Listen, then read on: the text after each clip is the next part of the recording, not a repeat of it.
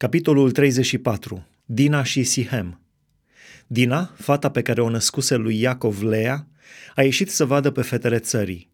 Ea a fost zărită de Sihem, fiul hevitului Hamor, domnitorul țării.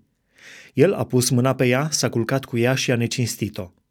S-a lipit cu toată inima de Dina, fata lui Iacov, a iubit fata și a căutat să o liniștească. După aceea, Sihem a zis tatălui său Hamor, ia-mi de nevastă pe fata aceasta. Iacov a aflat că îi necinstise pe fică sa Dina și fiindcă fiii săi erau cu vitele la pășune, Iacov a tăcut până la întoarcerea lor. Hamor, tatăl lui Sihem, s-a dus la Iacov ca să-i vorbească.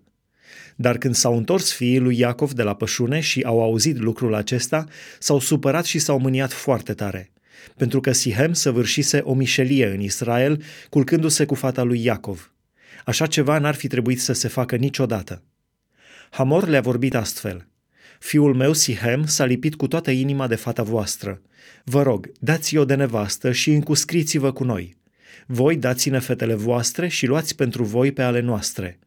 Locuiți cu noi, țara vă stă înainte, rămâneți în ea, faceți negoți și cumpărați pământuri în ea. Sihem a zis tatălui și fraților dinei, să capăt trecere înaintea voastră și vă voi da ce mi veți cere. Cereți-mi o zestre cât de mare și cât de multe daruri și voi da tot ce-mi veți zice, numai dați-mi fata de nevastă. Fiii lui Iacov au răspuns și au vorbit cu vicleșug lui Sihem și tatălui său Hamor, pentru că Sihem ne cinstise pe sora lor Dina. Ei i-au zis, este un lucru pe care nu-l putem face să dăm pe sora noastră unui om netăiat împrejur, căci ar fi o ocară pentru noi. Nu ne vom învoi la așa ceva decât dacă vă faceți și voi ca noi și dacă orice parte bărbătească dintre voi se va tăia împrejur. Atunci vă vom da pe fetele noastre și vom lua pentru noi pe ale voastre. Vom locui cu voi și vom face împreună un singur norod. Dar dacă nu voiți să ne ascultați și să vă tăiați împrejur, ne vom lua fata și vom pleca.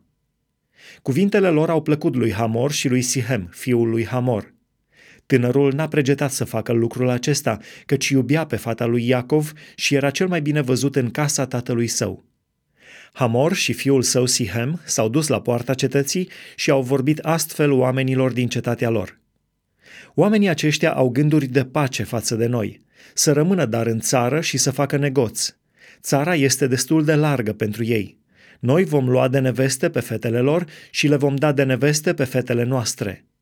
Dar oamenii aceștia nu vor voi să locuiască împreună cu noi ca să alcătuim un singur popor, decât dacă orice parte bărbătească dintre noi se va tăia împrejur, după cum și ei înșiși sunt tăiați împrejur. Turmele lor, averile lor și toate vitele lor vor fi atunci ale noastre. Să primim numai ce cer ei ca să rămână la noi. Toți cei ce treceau pe poarta cetății au ascultat pe Hamor și pe fiul său Sihem – și toți bărbații au fost tăiați împrejur, toți cei ce treceau pe poarta cetății.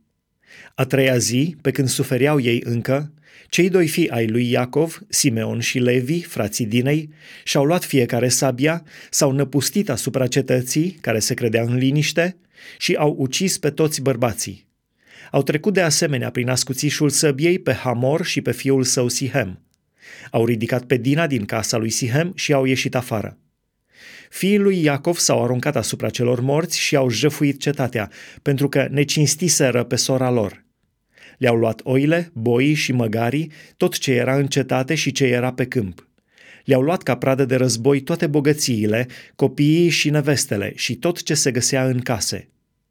Atunci Iacov a zis lui Simeon și lui Levi, Voi m-ați nenorocit, făcându-mă urât locuitorilor țării, cananiților și fereziților. N-am sub porunca mea decât un mic număr de oameni. Ei se vor strânge împotriva mea, mă vor bate și voi fi nimicit, eu și casa mea.